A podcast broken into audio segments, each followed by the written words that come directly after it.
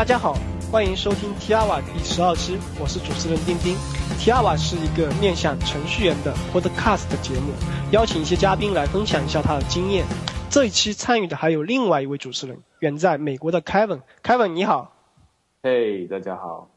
Kevin 你最近怎么样？我最近很好啊，春天到了，这边啊，春意盎然，对吧？对，非常漂亮。然后最近我 T Live 怎么样？T Live 开了没？然后我们经营的不错。最近呢，这个月我们在呃，我有很多会议，大大概要参加三个会议。对。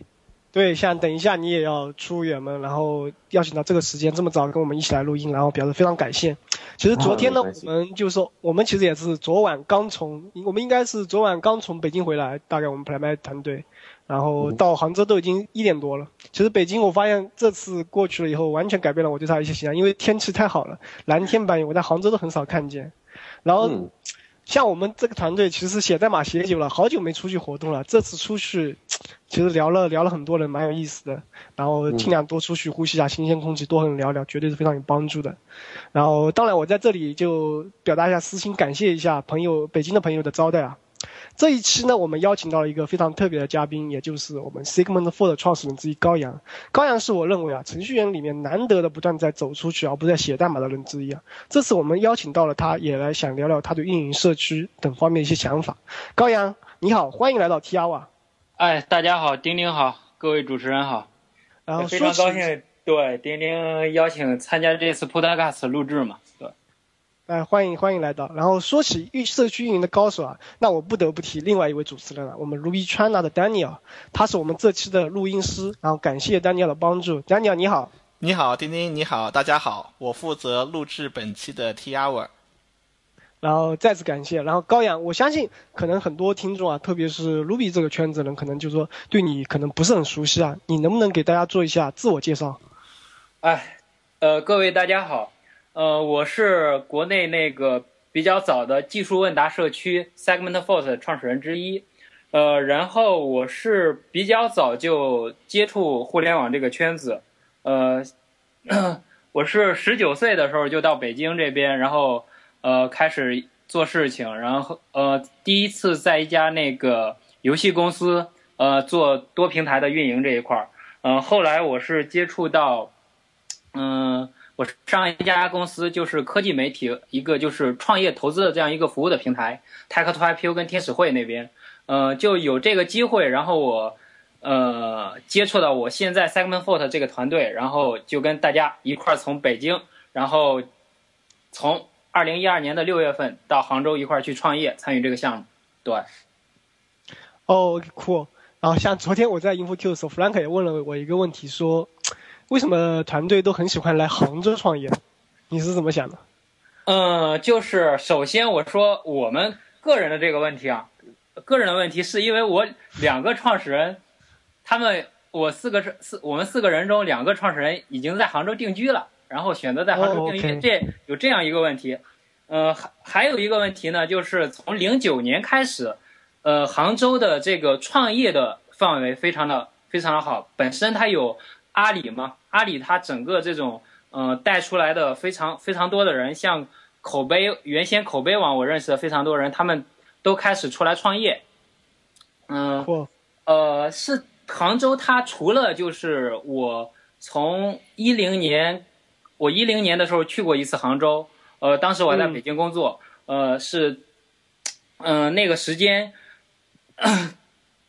我感觉到，就是杭州相对来说是一个非常务实的一个城市，就是大家做事情比较踏实。然后我们当时选择了就是杭州这样一个比较折中的城市，同时它的这个整个创业的这个呃这个氛围也在不断的增长，然后投资的圈子也在增长。我在想。呃，我们选择这样一个城市，也是就是会呃面临非常多的机遇跟机会，然后我们可以跟大家一块儿去成长。这也是我非常就是非常喜欢杭州这个城市，也非常喜欢这边的氛围。对，对，非常好，说到我心眼里去了。然后可能这这里就说我可能要发挥一下八卦精神了。嗯，其实很多人可能不了解，高阳是一个九零后，但不是一个典型的九零后。好，他可能就是说，在辍学以后就直接去工作，去追求他的创业梦想。我觉得任何就是说在接受大学教育的时候辍学的人都是值得非常尊敬的。然后特别是去创业，然后我想听听高阳你分享一下这段八卦。呃，其其实其实是这样的，我个人本身是一个就是对很多新鲜事物充满很多好奇心，然后我是一个特别比较害怕就是被束缚的一个人，然后尤其是在我个人上那个阶段，就是呃整个人比较压抑的阶段，而且就是到我现在我那个时我那个时候是特别迷茫的一个阶段，很多我的的那个当时的同龄人跟我的同学，我问他们。嗯，上高中是为了什么？他们告诉我的这个答案是，就是上大学。然后我那个时候是想不明白的，我不知道我上完大学我以后干嘛。那个时候我就经常在想这些问题。我不知道那个时候是不是我这个年龄段该想的，但是我那个时候是在想这些问题。后来我是高中的时候，确实就是我没有太合整个的那种，不是太合群的这样一一一个人。然后我是后来。高中毕业之后没有没有考上一个好的大学，我就在当当地，呃一家传统行业做呃做了大概一年，同时我在帮那个校内网帮他们兼职做一些那个就是，嗯渠道渠道推广的一些事情，然后借这借这个机会，我就这一年的时间吧，我自己也写科技博客嘛，认识了当时是零八年到零九年这一块儿认识了很多圈子的朋友。然后第二年我是想看一下大学是什么样子的，然后我就通过成人高考考上了一个学校。最后我待了三个月之后，发现学校的那个感觉确实不是我我想待的那种环境。我在想，我出去之后可能能做更多的事情。然后我就当时寒假之后就直接没跟家里说自己做决定，就直接跑到北京。然后零九年的那个。春节也是直接在北京度过的，就是当时快开学了，我爸妈给我打电话说：“哎，你怎么还没有来上学？那个开学了，怎么还不上学？”我说：“我在这边找到工作了，不打算上了。”就是说，确实是当时也顶着比较大的压力，但是我在我是想，就是说，很多在学校学到的东西，我我很多时候是通过我去做一些事情，我也是能。能去发现做做事情的同时，也是能学到你在学校学不到的一些一些事情。然后，嗯，就一直待在北京有三年多左右，也基本上也都是待的创业公司，让我对就是整个互联网这个圈子嘛，有了比较深的了解。然后在二零一二年的时候，能有跟现在的几个我的合伙人碰在一块儿，就一块儿出来创业做 Segment Four 的这个项目，对，是这个样子。很让人很让人印象不同的经历，对，印象很深刻。刚刚其实你，因为你刚才也提到你是 Sigma Four 的创始人之一嘛，说起 Sigma Four，我不得不去提，国外也有一个同类的非常牛逼的网站叫 Stack Overflow，对吧？对对对。但我但我觉得，就是国内也是非常有必要啊，做一个类似的中文的一个专业的问答社区啊。在你心目中，你觉得 Sigma Four 的使命应该是啥？嗯。就是我先说一下，从我们这个项目是怎么样开始说起吧。就是说，我们可能能讲到我后面的使命。就一开始 Segment Four 的这个项目，嗯，是我的那个主要的发起人赵一奇，也是那个 Type Type Echo 那个开源博客软件的那个发起人。呃，一开始是他个人的一个项目，然后他个人，嗯，想想做一个，就是想当时看到 Stack Overflow 特别火，然后他自己就兴个人兴趣驱使，然后做这个项目。后面的话，大家就是兼职，我们做了大概有四五个月，然后大家感觉这个事情，嗯，我们不断的去做，不断的深入，发现这个东西还是想去借助这个机会去做一些比较深入的事情。嗯，我们去，呃，很多人可能一下子看到这个域名，他们会感觉，哎，山寨了 Still Flow 了，然后很多很多人这是第一印象。嗯，其实我们对这个东西不是特别 care，我我是对我们自己的产品各方面都是比较有信心，然后他只要对我们有知道我们，然后慢慢了解我们，我就可能会去吸引到我们想要的用户。首先，我是跟我们跟 Stack Overflow 经常会有，呃，不仅仅是就是，呃，我的朋友，还是很多投资人以及媒体圈的朋友，他们经常会问。哎，国外有一个 sticker flow 了，你为什么要继续做 SegmentFort 这样一个中文的社区？就说到这个问题，首先我我们跟 sticker flow 是完全不冲突的，然后本土我们想解决的这个这个问题就是说，实际上有非常多的中国人，嗯，他可能看代码是就看英文是没有问题的，阅读是没有问题的，但是他想用英文去发问一个问题。去问一个问题，可能就表达上可能会就会遇到很多沟通的问题。然后我我在想，这个时候我们可能需要一个中文的一个社区，然后让大家能实时的解决你现实中遇到问题。首先是沟通上是中文是我们的母语嘛，是没有障碍的。对这一块，还有一块就是说，还有我们发现国内大部分的这种技术社区做的就是相对就是比较冗杂，就是不够纯粹。然后我们是想就是做的相对说有一个非常纯粹的一个技术技术社区，然后跟大家就是纯粹的就做一些纯粹的技术交流，然后我们也可以借助这个机会算也算是我们的一次尝试吧，呃，也是不断的一个尝试过程，这个样子对。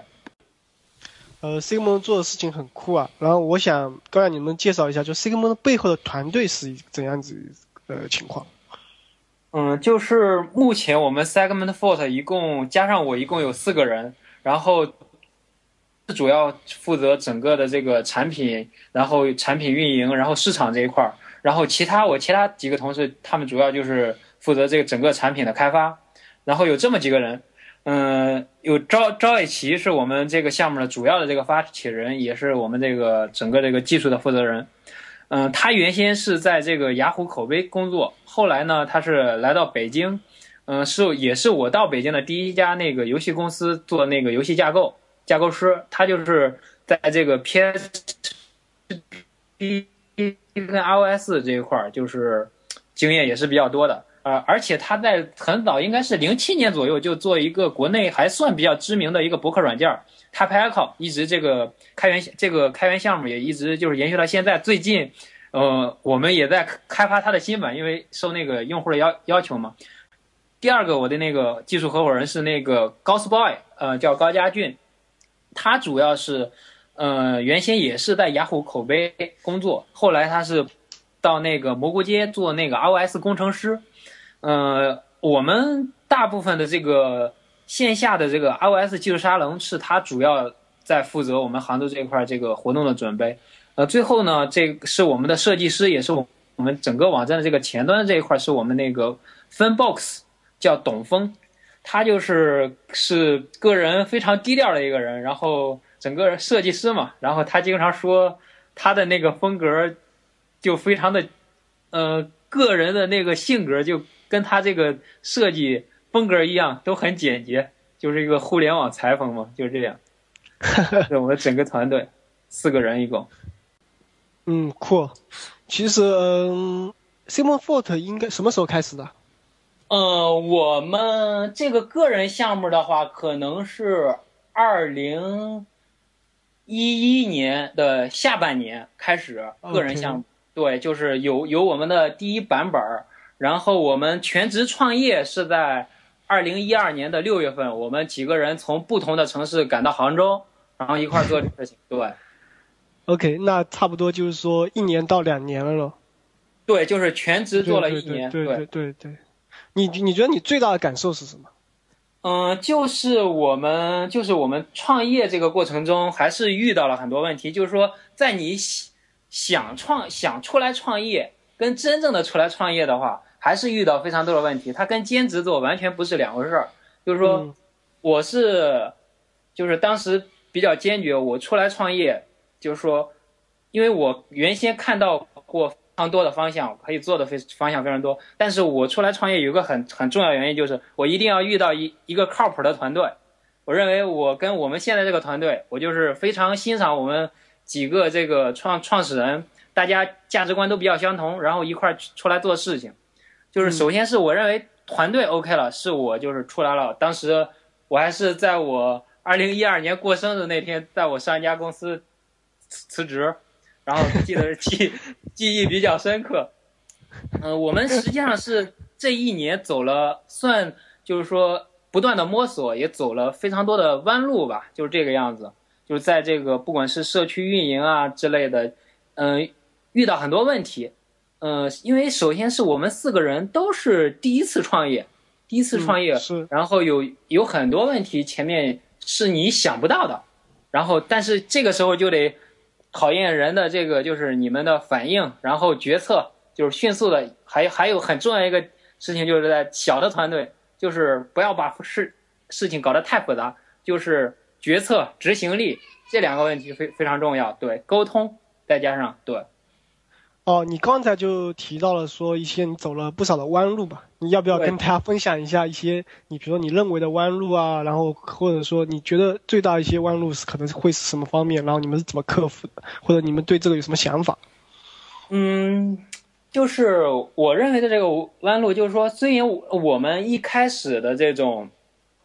嗯，节奏就是一个产品的这种迭代上面。就是说，你真正的运运营一款，就是说你想去把这个东西，呃，呃，商业商商业化的商业化的时候，嗯，你可能就思考的思考的事情比较多，呃，然后呢，我们一开始做的话，就是说我们有一些节奏上，就是运营的节奏上没有把握好，就是说我们可能我们一些，呃，就是从产品上。一些就是开发出一些新的功能，然后可能这些东西是我们感觉想的想的比较好，但是就是没有特别的深入到这个用户他们的需求。就是说，可能我们认为这个这个东西很 OK OK，但是实际上就是我们上线之后发现这个其实反响并并不是特别好。这个时候我们就就是会要不就如果他们效果不好的话就。运运营运营一段时间，如果效果不好，我们可能就会把这个东西放在一个比较低的一个位置再去做这个事情。就这这样，就是说一些工就是运营的这样一个节奏上，就有有有时候有些把握的不是特别的准，就是我们嗯比较早期的这个那个阶段的时候，对？那那高阳，那我问你个问题啊，就是你的你的特点是除了技术之外的话，还最就是沟通和一些运营上面。对不对？对对。那我想问的就是，你们刚才你刚才提到的这一个，你们遇出遇到的这个难点，好像是跟产品相关，就是你们几个做技术的人和做运营的人，然后开始联合打造一个这样的一个产品的时候，你们在产品决策上是怎样一个决策流程？或者你们怎么现在怎么来决定去开发哪些重点功能和如何把你们的产品去打造的迎合你们的目标用户？对，现在我们就会就是会考考虑比较多，就会前期我们会会跟沟用户去沟通，然后沟通用户，然后我们原先实际上做的很多功能，可能用国内的这个社区的这个话说，就是不太接地气，就可能看上去非常酷，嗯，但是可能程序员他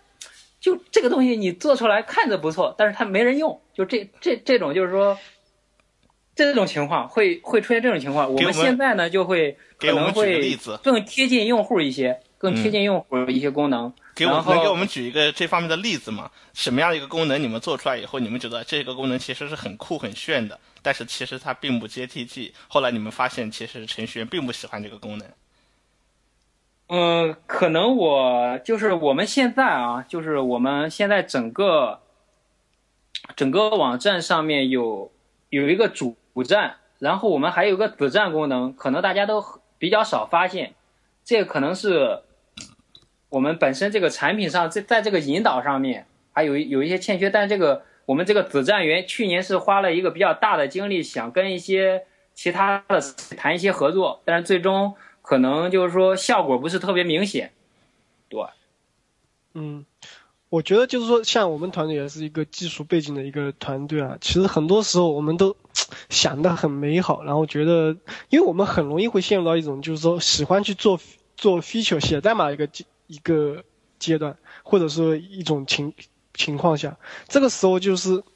你会有很多假设，像我这次在北京的时候，其实就也去，像我们有一个人叫 Kevin Dewart，然后我们跟他交流的时候，他其实说你做任何东西的时候，有一个前提，talk to your customers，就你必须先去跟你的 customers 去聊，所以这一点我觉得这个就是一个技术出身的一个创业团队可能很可能难不能避免的一个必须要走的一些弯路。对对对，嗯，高阳，你介不介意来公开一下目前的 s i m o n 的目前的数据如何？比如说有多少用户，用户活跃度如何？嗯，我们现在用户还不到五万的开发者，就在几万开发者，然后呃每天的 UV 大概在五千左右，就是这呃这样一个样子。然后我们现在这个产品的可能它的每个用户的 PV 相对来说比呃大部分论坛要低，稍微低一些。对，整个活跃度来说还是比较 OK 的。对，对于对于一个十个月左右的一个产品来说，我觉得这个已经做的相当不错了。嗯，对，就是说社区运营这一块儿，就是说我可以跟大家分享的一些事情，就是说，呃，一般的社区运营，呃，我是把它分成两块儿，呃，一块儿就是说你这个社区本身的这种产品运营，再一块儿就是用户运营这一块儿，就是，呃，产品运营，呃，这一块儿呢，就是可以很多是跟你这个本身产品相关的，可能我们本身产品这一块儿跟很多这种开放平台是打通的。比如说，用户他在回答一个问题的时候，如果他绑定了新浪微博，这个问题就自动 post 到微博上了。这样的话，他就可以从社交网站上帮我们去带来一些回流。就大部分你可以看到非常多的呃，像国内呃很多网站，呃以及一些 APP，比如说你做一个操作之后，它会 share 到 Twitter 啊、Facebook 这样，可以给你带来一部分流量。这就是这种产品本身的这种运营，嗯、就是结合产品的这种运营。像这种产品内容内容运营这一块儿，有很多是需要我们前期可能需要我们自己的这种官方的人去做一些这种内容，然后做一些内容的整合呀，把一些优质的内容呃发布到新浪微博上，然后呃可能这些比较优质，这就会引来更多的人的转发，然后用户用户运营这一块儿，就是接下来就是用用户运营这一块儿，就是我们会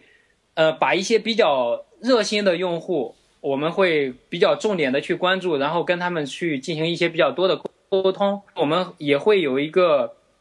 呃，有两个比较大的 QQ 群，在一千人左右吧。这个 QQ 群也是非常的活跃，然后遇到一些这种问题啊之类的，他们在网站上提问，然后就会直接发到这个呃 QQ 里面，然后大家就会来我们平台上回答。这是就是说一般情况下就这种两块儿。然后接下来呢，就是还有一种，就像你你说的，我们也会去做一些，呃，像线下活动这一块儿。线下活动，嗯、我们的目的其实有两个。线下活动这个东西，更多的是给我们这个网站带来一个这种品牌的一个推广。可能它，呃，本身，嗯、就是影响到的人数实际上是有限的，但是。呃，他每次就是说我们定一个主题，然后讲的一些东西，就是说会让这些让让这些人他们跟我们面对面，他们会跟我们有一些比较深入的接触。然后这这些用户，呃，后来我们发现之后，我们线下活动这些用户就是忠诚度是非常高的。就我们每个线下活动也是有一个这种 group QQ 的 group 去呃运作的这个样子。呃，然后像。本身我们为了就是说吸引更多的用户，我们还会去做一些小的 APP。我们曾经，嗯，在去年十一月，呃，十月份就十一月十一号，就是光棍节的时候，我们做过一个那个 Hack Game。呃，当时就是说是对，就这样一个小小的游戏，小的游戏，这样去一些线线上运营的一个，呃。也是一个小的活动，吸引吸引一些程序员，程序员感觉这个非常有意思。对，哎，我觉得用 QQ 群这种方式非常接地气。我对对我也觉得很奇怪，居然用 QQ 群来收集大家对产品的反馈，好有意思。对对对。然后你你就是说，你觉得所有举办活动里面，你觉得最有可能就是说，你觉得最成功的，或者你自己感觉做的最愉快的是哪哪一次呢？可能会对你们，特别是在运营方面，可能会对你带来很大的帮助。嗯，我去年我们做的最成功的一次，就是在杭州举办的黑客马拉松。杭州黑客马拉松这一次活动是整个效果算是超出了我们的预期吧？对，这一次活动。哦，是我应该记得是你去年十二十二月份对吧？对，就是实际上是呃十二那个二零一二年十二月二十六号，就是那个世界末日前一周嘛，就是我们也正是呃有这么一个噱头，呃世界末日前夕大挑战，有这样一个我们是喊了这样一个口号，然后拉大家一块儿来参加这次 hackathon，对。嗯，是是在世界末日之前用程序来阻止世界的毁灭吗？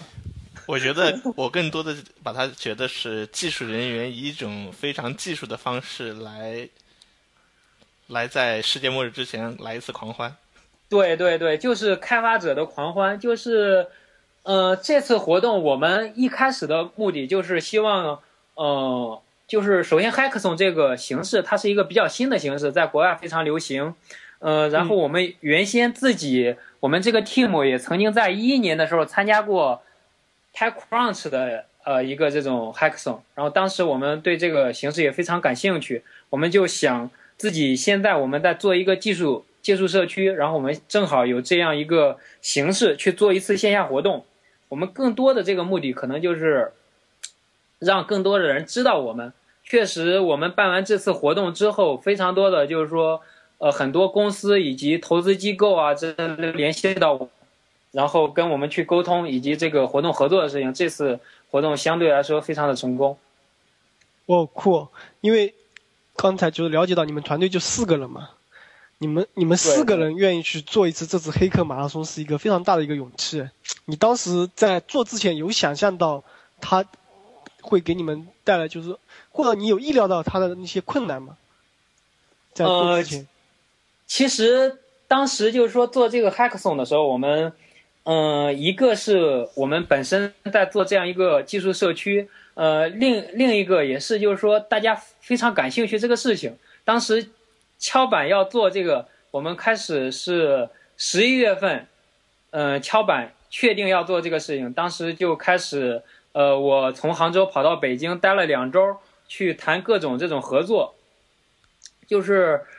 呃，四个人去做一个非常大的活动，我们最后去规划了一下，还是就是遇到多非常多的困难。当我们去做合作的时候，很多大公司他对你不是特别的了解，就是说你们四个人他。抱有一定的迟疑态度，你们能不能把这次活动，呃，做好？呃，然后我们这这方面还是遇到一些问题。不过，呃，比较好的是，国内的这些开放平台，它本还是就是说以非常开放一种心态。我们当时是把国内大部分的这种开放平台都都邀请了过来，然后他们给我们提供一些这种呃接口的支持啊，然后奖品的一些赞助，然后都都参与进来。当时。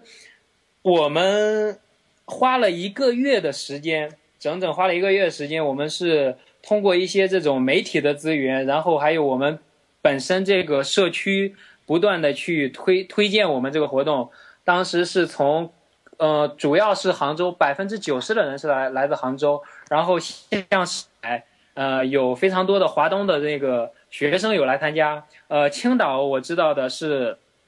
有五个人的学生组织参加。然后郑州当时是来了我们一个用户，九而且是个九五年的小孩儿，是非非常有意思，他特地从郑州跑过来，而且，呃，更有意思的事情是，这个小孩儿是我们在二零一一年那个就二零一二年光棍节活动的那个第一名，对，哦，是是我们那个活动第一名，他在十分钟以内就把我们那个活动活动闯关成功了，对。那是是不是可以理解，就是说你其实你在那个你光棍节那天的活动，其实也对你的马拉松其实是一个很好的推广，因为他知道了你们是怎样一个团队。对，就是我们当时，呃，那那个 Hack Game 的数据是非常棒的。你通过那个 Alex 排名，你可以看到，我、如果看最大的那个数据的话，你会看到我们二零一二年十月份有个非常高的一个突起，那个就是。我们做那次 Higame 最成就是线上活动最成功的一次，是当天的 PV 达到了一百万，这个就是呃非常就是超乎我们的想象。嗯、呃，这个 Higame 当时在呃各大的这种百度贴吧呀，然后 CSDD CSDN 的那个 BBS 里面，各种人讨论我们这个闯关的这个嗯、呃、闯关的教程，然后因为我们最后面那个放了一个非常有意思的是苍井空老师的一张图片，然后大家就特别愿意分享到微博上，就是那天是有超过一千多个人去艾特，那一天晚上就是半，实际上是半天的时间，有一千多个人艾特我们微博，就那次线上活动做的非常成功，然后当天给我们有带来了有上千个注册用户，对。后有有很很多原先不知道我们这个团队的人开始了解我们，然后确实给我们那个黑客马拉松做了一个非常好的铺垫。嗯，哎，是不是说明程序员光棍节都很苦逼？所以说，所以说，呃，我们还有一个就是非常重点的一个事情，就是说，不管是做产品还是做运营，都要切中需求。我觉得有一点啊，我觉得有一点，这个 segment file 你们做的挺好的，就是说，啊，或者是你们的优势吧，就是说你们的用户群本身就已经非常的，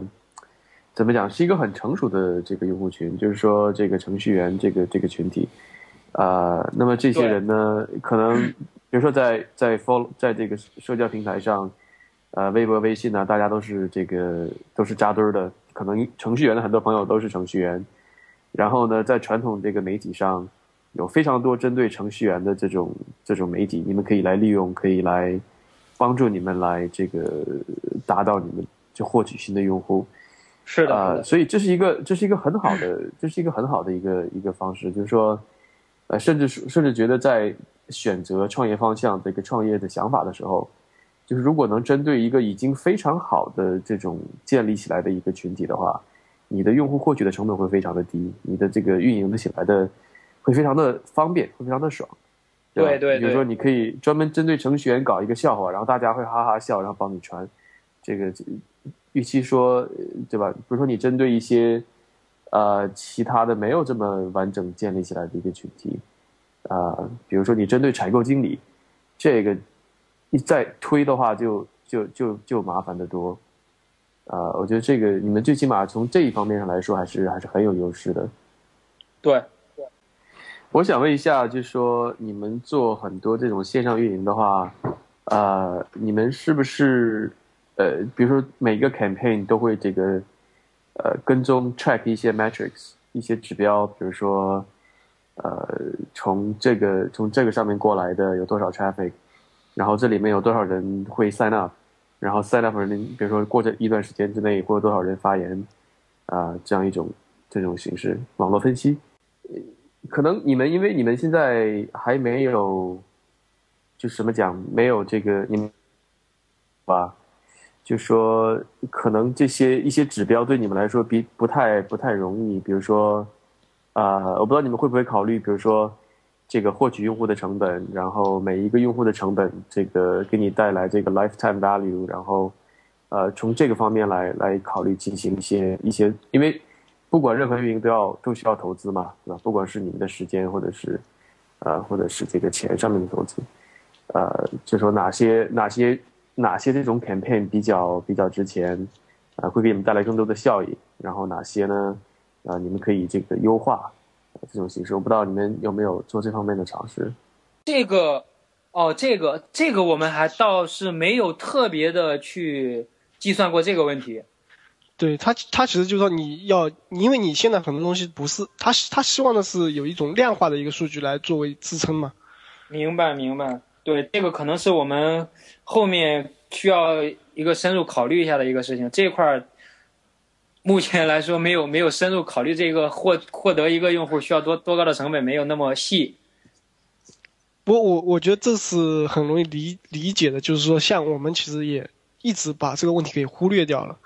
然后，但是如果我们知道有这种东西啊，其实回头来想想看，会对整个决策过程会非常大的有帮助。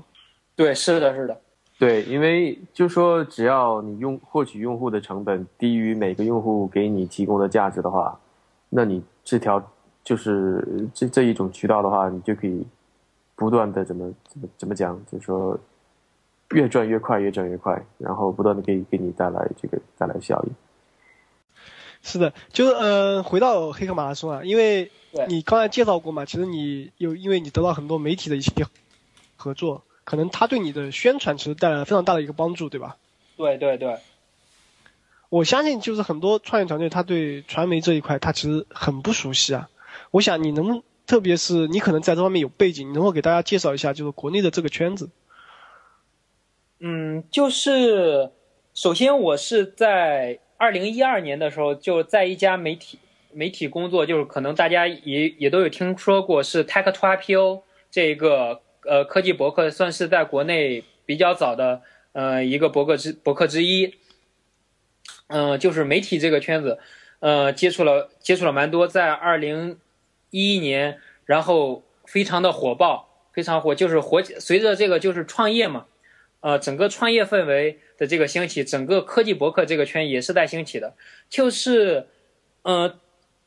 这两个就是创业这个圈子跟媒体这个圈子，实际上我的认为是他们之间是一种互相依存的状态。就是说，媒体它是需要不断的这种嗯新的这种曝光点，就是他们的内容，然后去寻找一些优质的这种创业团队。但是可能像比如说，尤其是这个技术。出身的这种创业团队，他们本身可能更多的是接触技术圈子，然后对媒体不是特别了解。就是媒体是对一个创业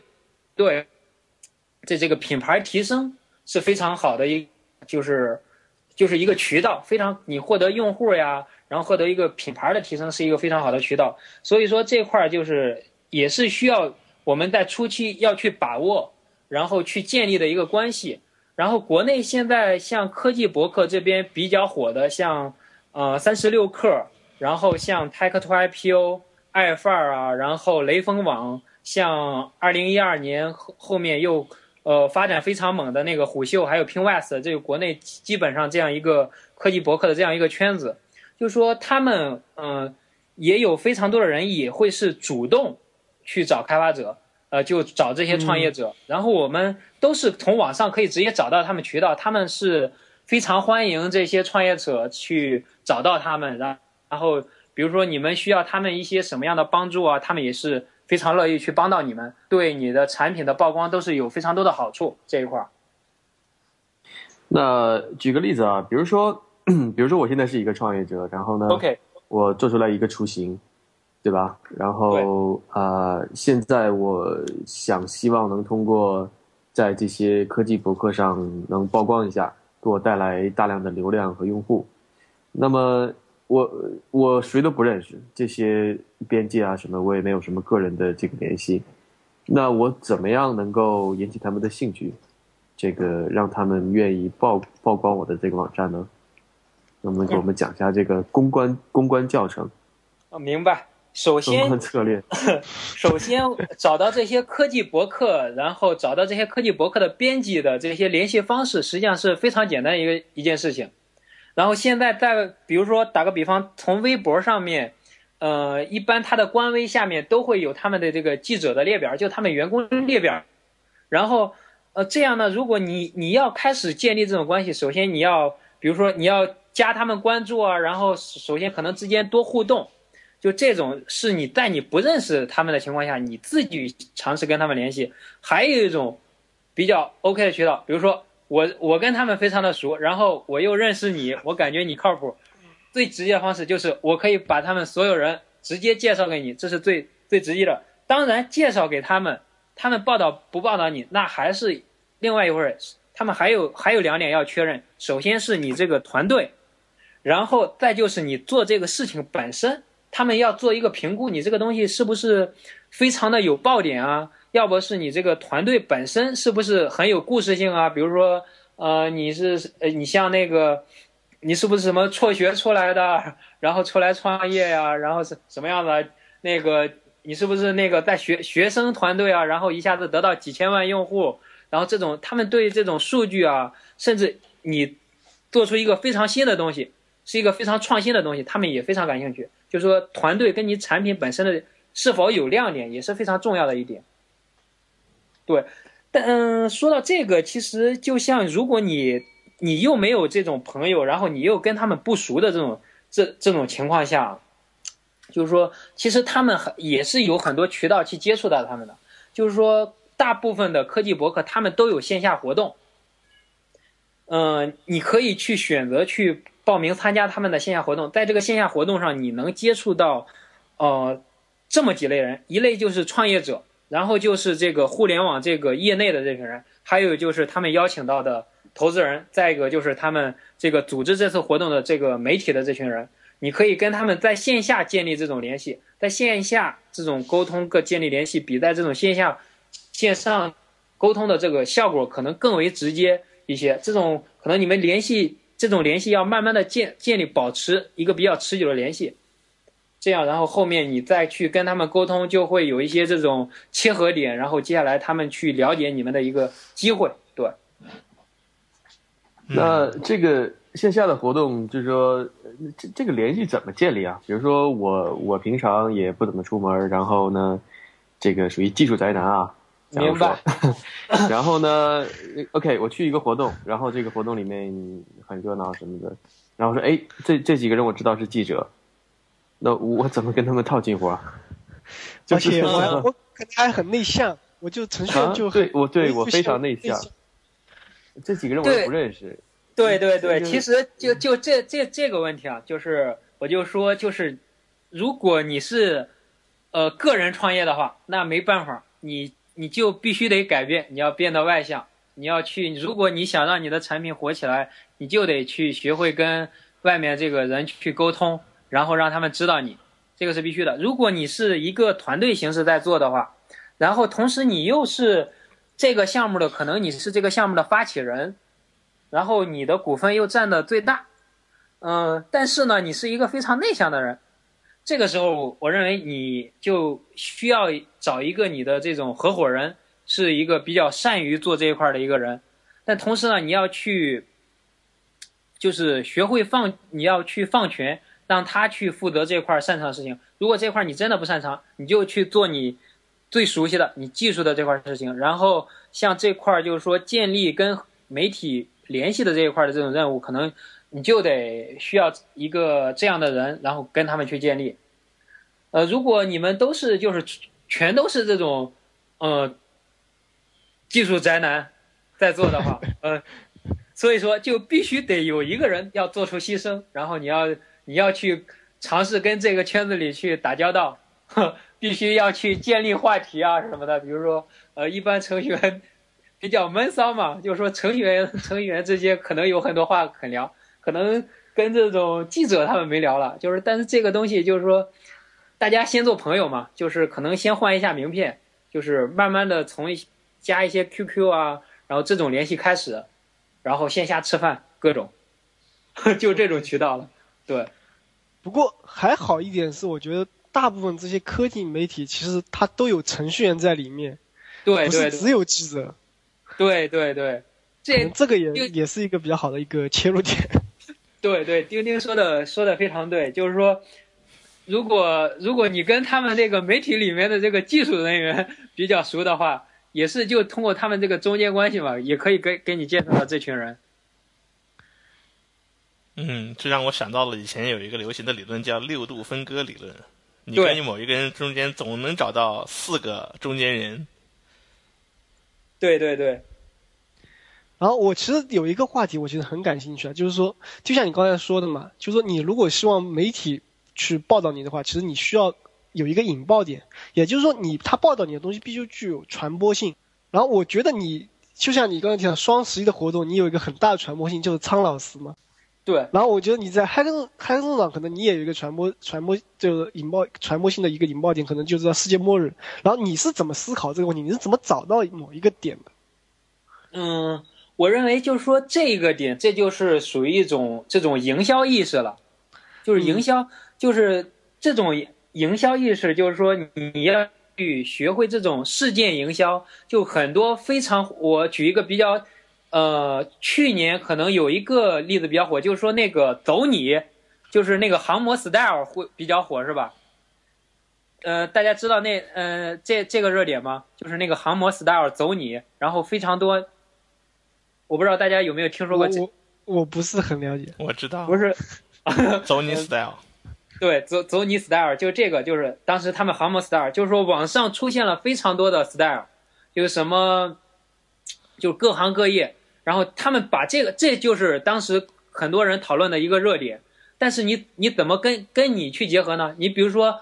很多很多这种大的互联网公司，他们就搞一个这种程序员 style，就是他们也走一个，然后在微博上就有引起非常多的转发。首先就是说，你要去多去注意一些热点，这个热点可能是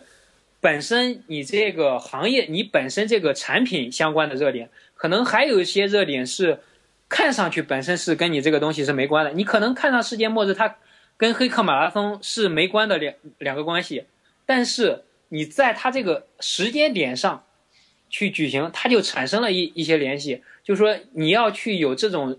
发掘这种热点的一个敏感度，然后还有就是把这个热点跟你本身的产品结合起来，呃，然后把这个事情规划，有一些实实际的规划之后，然后从不管是线下跟线上。然后结合起来，然后根据你这个规划去运作下去，就实际上还是一个事件营销的一个一个这种做法。说起这个，其实我觉得我自我审判，其实我挺缺乏这这点能力的。然后你觉得，就说这个可，嗯，怎么可能来去培养一下，或者说去增强一下呢？嗯，这个的话，我认为就是。你每天是否有这种就是说阅读的习惯？就是你看的，就是你看的东看什么样的东西？我个人是那种就是兴趣非常泛的一个。然后我我大部分这个，像我在零八年的时候获获取最新的就是互联网上的信息，大部分是在 Twitter。后来到零零九年之后，新浪微博火了，我获取互联网最新的信息都是在微博上了。然后到现在。二零一二零一二年的时候，我获取第一手互联网信息就全部转到微信上了。就是说，你首先要建立一个这种信息源头，你要找到这些信息源头在哪。然后可能比如说你要去了解这个整个科技圈子发生了什么，你肯定要去关注这个科技圈这些科技博客。你可能你的如果找一个时间去订阅 RS 源，你像我的话，我是。把那个新浪微博上面，我有二十多个分组，我分的非常细，有什么领域，有什么可能是程序员啊，可能是创业者，还可能投资人，然后科技媒体，我都有这样一个分类。呃，然后我有时间我会看一下，然后发我只看首屏的，然后基本上每天那群人发的那些信息也都会能涵盖到我要去阅读的信息，可能每个人的渠道都不一样，就就是。嗯，你要去了解整呃一个一个行业，还有就一些比较新的事情的话，你就得去抽一个比较整块的时间去阅读一些东西。对，嗯，就多看多思考。对，就是你发现这个热点，发现这个热点，然后你要你要作为一个这种运营思维的这种角度的话，你就会想到这个热点能不能跟我结合在一起，就有有很多。很多很好玩，你有对于技术人员来说，大家可以去，我推荐看看大家，嗯，有几个就是，呃，微博上有几个那个叫什么程序员幽默呀，程序员笑话呀，他们有很多内容组织非常有意思，就是比如说一些程序员笑话，大家都很都很感兴趣，这些东西也是有它的一些吸引点，就是需求，还有一些可能是非常热点的东西，就是很多热点的东西，你一调侃，然后。把你的这种产品结合在一块儿，然后我可以在这儿，我经常别人向我去问，然后如何去做这种营销啊，然后去怎么去做营销，实际上是多看别人去，呃，一个社区慢慢的你去用别人的产品，然后去观察他们去做运营，你也能慢慢的感受到整个这种营销跟运营怎么做。我推荐一个账号，肯定众多宅男们也非常感兴趣的。就是杜蕾斯的官方微博，然后还有杜蕾斯的官方微信，你去看看他们是怎么 怎么做运营，怎么去运营内容的。就是他们做的非常牛逼，他们能把各种热点结合在一块儿，然后他会跟用户之间建立一种，就是说那种，比如说有的可能是很认真的这种回复，有的可能是调侃，经常像杜蕾斯他们会调侃。某一家互联网公司啊之类的，就是借一些热点，就对他们品牌就有非常多的提升嘛。就是这这个还是非常重要的。就是说我这个跟大家推荐一下这个账号，回去关注一下他们，你就可以看到他们真的是有，呃，你去研究它的话，你就发现有非常多的，呃，这种点是值得学习的。他们是有一个，我听他们说啊，就是我之前看一篇文章，是他们有好像有九个人。在做专门做他们这个就是微博呀、微信啊这一块的运营、社会化运营这一块然后就是他们品牌的一些营销。对啊，既然既然你调到微信，嗯，谈到那个微信运营了，然后这一块可能目前其实是挺热的，你能不能给稍微给普及一下？嗯，就是，嗯，微信这一块确实就是说，嗯，随着就是它就是首先它是一个就是。很基本的这种通信嘛，呃，就是说张小龙他们，他们团队就是首先他有腾讯本身这种非常大的这个平台支撑，然后他们张小龙本人他们做这个产品也是比较过硬的，就是，呃，他的产品就是说一开始就是非常稳定，就是这这个是当时国内很多很多是没有达到的，然后他达目前他们有，哦三亿，我估计现在。再过不久，我估计他们应该超过四亿用户了，这个是很恐怖的一个数字。就是说，甚至未来微信可能，你像在现在外部端，百度是整个互联网的一个呃搜这种一个信息入口，你可可能想象一下，如果之后在手机端，微信它可能就会成为一个很重要的一个互联网入口。这样的话，就是说是就是想象力就非常多了。它不仅仅是一个通信工具，呃，我们可以就他们推出了一个公众平台，这个公众平台呢，就是说最近就是非常就是被大家讨论的非常火，呃，他们这这个这个功能就是说很多这种企业他们会通过这个微信去建立他这个公众号，然后跟这些用户能。最直接的就是现很现在很多用户他是越来越多的时间花在了手机上的。然后，微信有将近三亿多的，有三亿多的这种用户，然后他们相当于就是有一个用户管理系统了。如果呃打个比方，我我有我知道杭州比较知名的，就是一个线下饭馆叫那个外婆家，你通过微信你搜你搜一下外婆家，你可可以看到他们非常多的公众号，就他们是跟经常发一些优惠信息啊之类的，然后去做一些用户运营。就这个样子，公众号非常的火。然后就说有很多，我再举一个例子，就是说，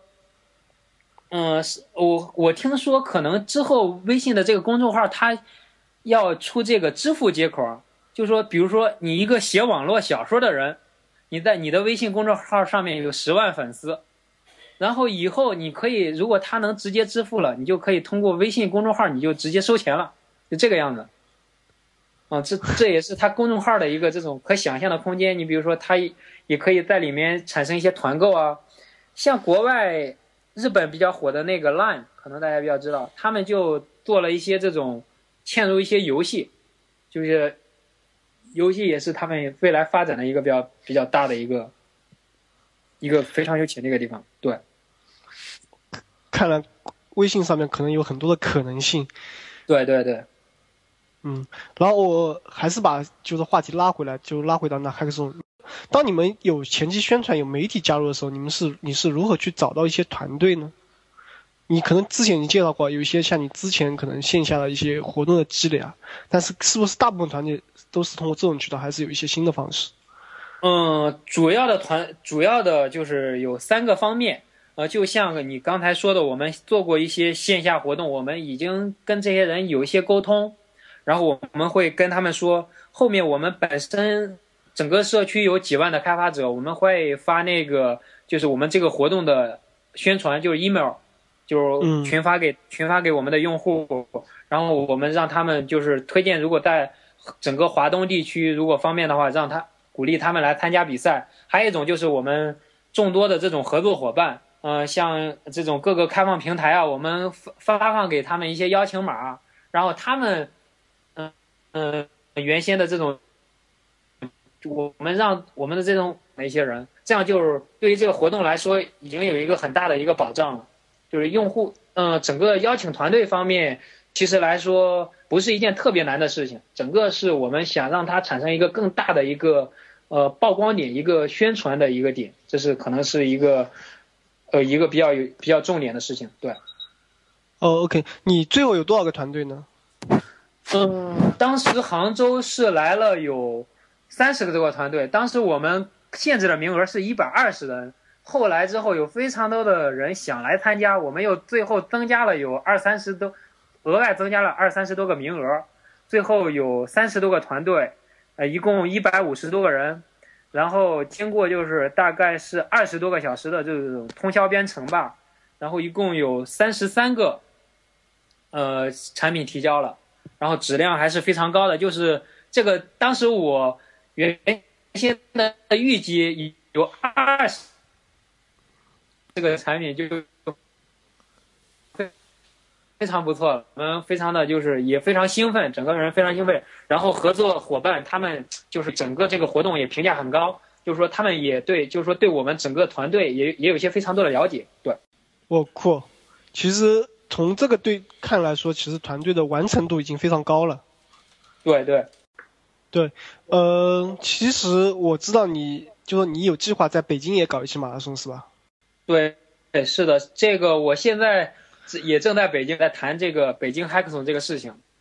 哦，OK，然后你现在准备的怎么样了？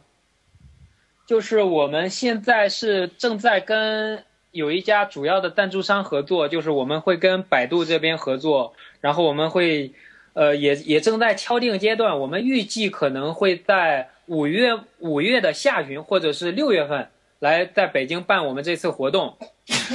嗯，然后场地这方面我们还要进一步确认。呃，这次活动呢，就是说在北京的话，我们也想了一个比较好玩的、比较好玩的一个主题，嗯，就是绿色北京嘛，就是想提倡一下大家低碳环保，然后从各个，比如说衣食住行各个方面，就是说大家非常熟悉的地方，然后去做一些移动上的应用啊，然后。切身的解决我们的问题。我知道我有很多朋友，他就是骑自行车嘛，然后骑自行车，然后他给自己开发了一个安卓的那个 APP，就记录自己的那个路程。我认为这个就是一个非常好的例子。还有就是，甚至我我想到了一个点，就是说他可以开发一个这种 APP，可以聚集同一个路线上，呃，这么一群，比如说非常热爱骑自行车的人，大家也可以交流啊，就有有非。结合这些点，有非常多的想法。对，这也是我们这一个有一个大概的这个主题，但是具体我们不会限制的特别死。主要的就是希望大家就是说有这样一个机会，就是我们是希希希望邀请这么几类人啊，就是呃，可能是纯粹的开发者，还有就是设计师、产品经理，还有如果成熟一点，他们可能是一个创业团队，本身这就涵盖了这几类人。我们是希望就是说，嗯，开发我们我们面对的用户可能主要是开发者，但是我们邀请的这个人人群相对来说还是比较全面的。就希望这个开发者在这么，呃，短短的这么两天时间内，然后大家通宵编程做一个就是很嗨的去做这个事情，能，嗯，算是一个小的创业过程。然后后面也会有一些这种。嗯，我们一些投资合作伙伴的一些支持啊之类的，也会跟大家做一些这种分享，让大家对不管是创业还是呃大家这种协作方面，嗯，怎么去协作完成一款产品，都有一些就是希望大家都能在这种活动中得到收获。然后最后这种产品的话，希望我们也希望能做出一些非常有创意、非常有亮点的产品。这样的话，我认为我们这个活动就已经就是达到我我的预期的这样一个效果。对，听起来非常有意思。我就说这里也可以说呼吁一下北京的一些团队啊，可能就是如果有兴趣的话，尽量多关注你们的一些广告，因为我不太清楚你会在哪里去公公布一些信息。嗯，我们这个会在我们的官方微博 SegmentFort 官方微博，还有我们的网站啊，我们的开发日志，我都会我都会有宣传。像我个人的话，对我个人的话。呃，如果那段时间我们真的要呃做活动了，基本上每天如果关注到我的话，都会都会看到被我刷屏的，你们要忍着点就可以了。没有，我们喜欢看到你刷屏。对，嗯，提前预祝 呃你们在北京的黑客马拉松活动取得圆满的成功。好的，谢谢谢谢谢谢丹尼尔。很多了，然后我可能就说在最后让你总结一下，其实你觉得就是说对一个，特别是我想知道，就对于一个程序员，你能不能给一些鼓励，就是说他应该怎样去走出来去做这个运营这个事情，然后来结束一下今天的我们这个主题。嗯，我认为就是说，嗯、程序员他就是说单独他做一个产品去运营的话，首先就是说他要去放开自己的眼界，然后就是说他要去多去了解一些就是说其外面的事情，可能就是编程之外的一些事情，他要去接触去了解。首先很重要的一点，目前来说，我跟非常多的朋友都在沟通，就是说要利用好开放平台、大的社交平台。这你的第一批用户，首先肯定是要在这一块儿的，这一块儿是成本，就是说你跟他们去接入他们的接口，你利用一些产品上的这种手段，你就可能去获得大量的用户，可能不需要，甚至不需要你你的人去运营，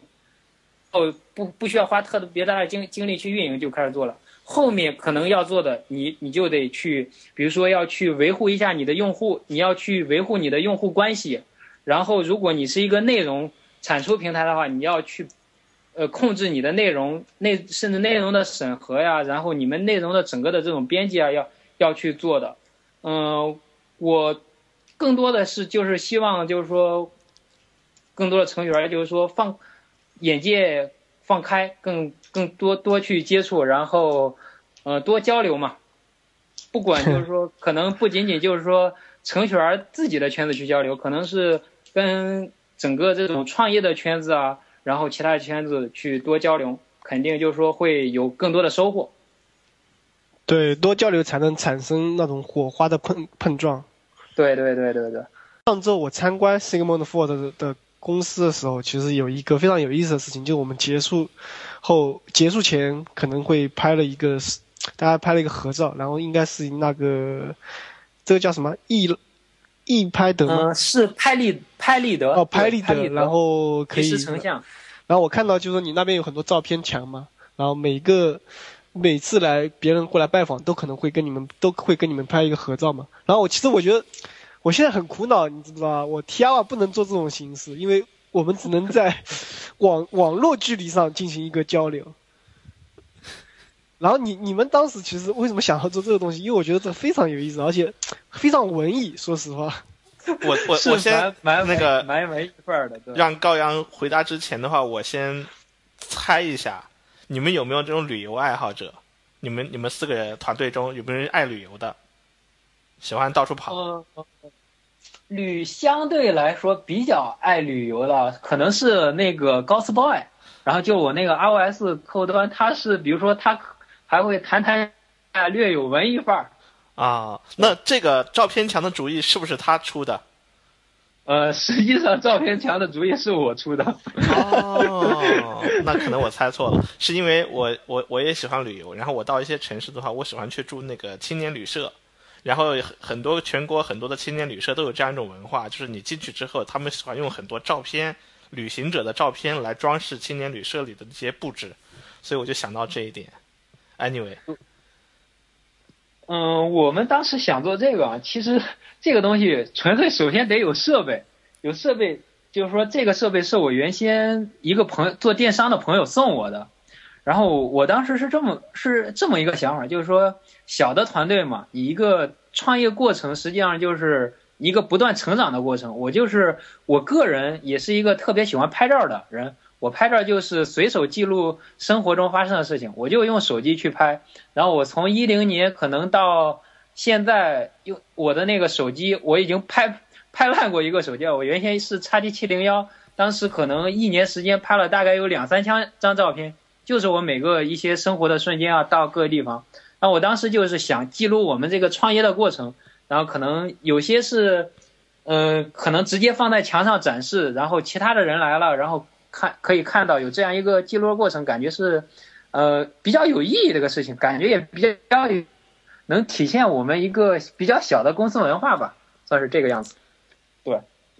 嗯，我觉我觉得跟你交流下来的话，我觉得你是个一个非常沉稳的人，像个典型的一个八零后，但是你的脑子里面又有很多很多很新鲜、很新奇的想法，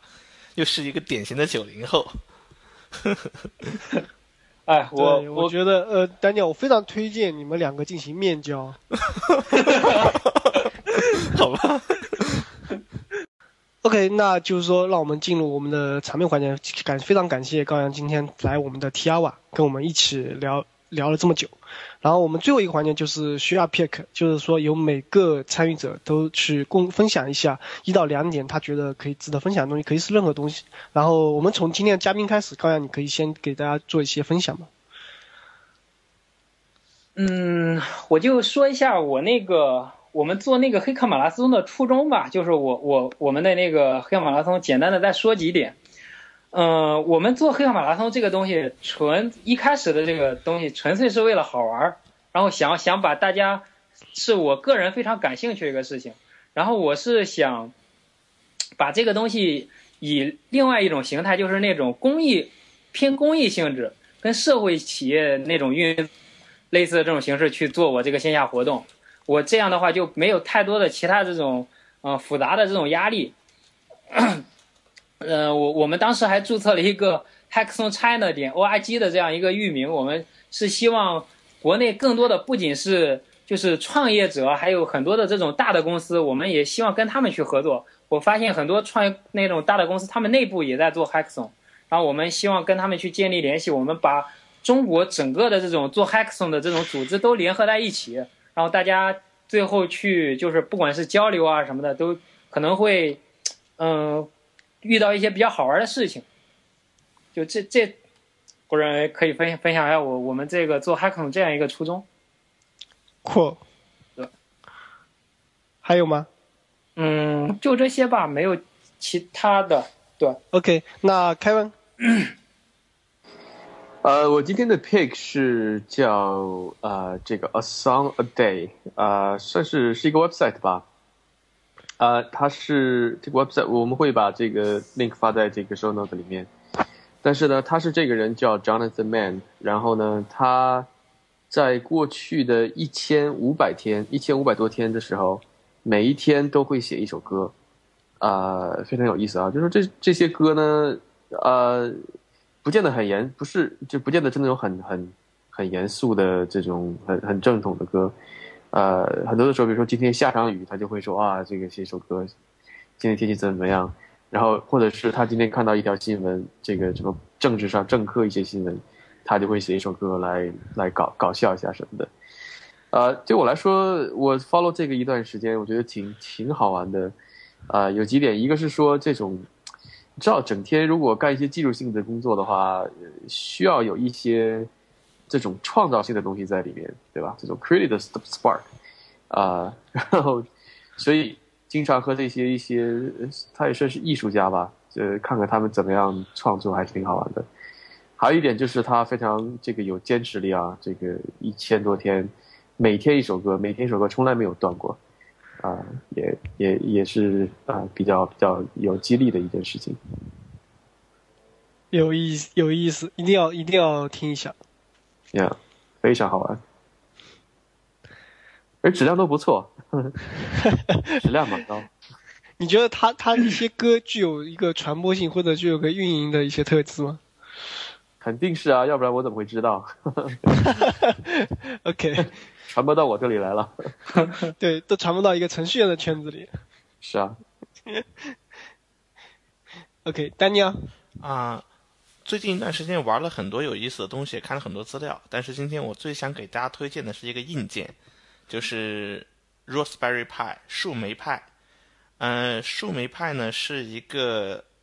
去年刚刚面世的一个小的一个硬件，一个基于信用卡大小的一个。小计算机，你可以在上面跑一个 Debian 的一个系统。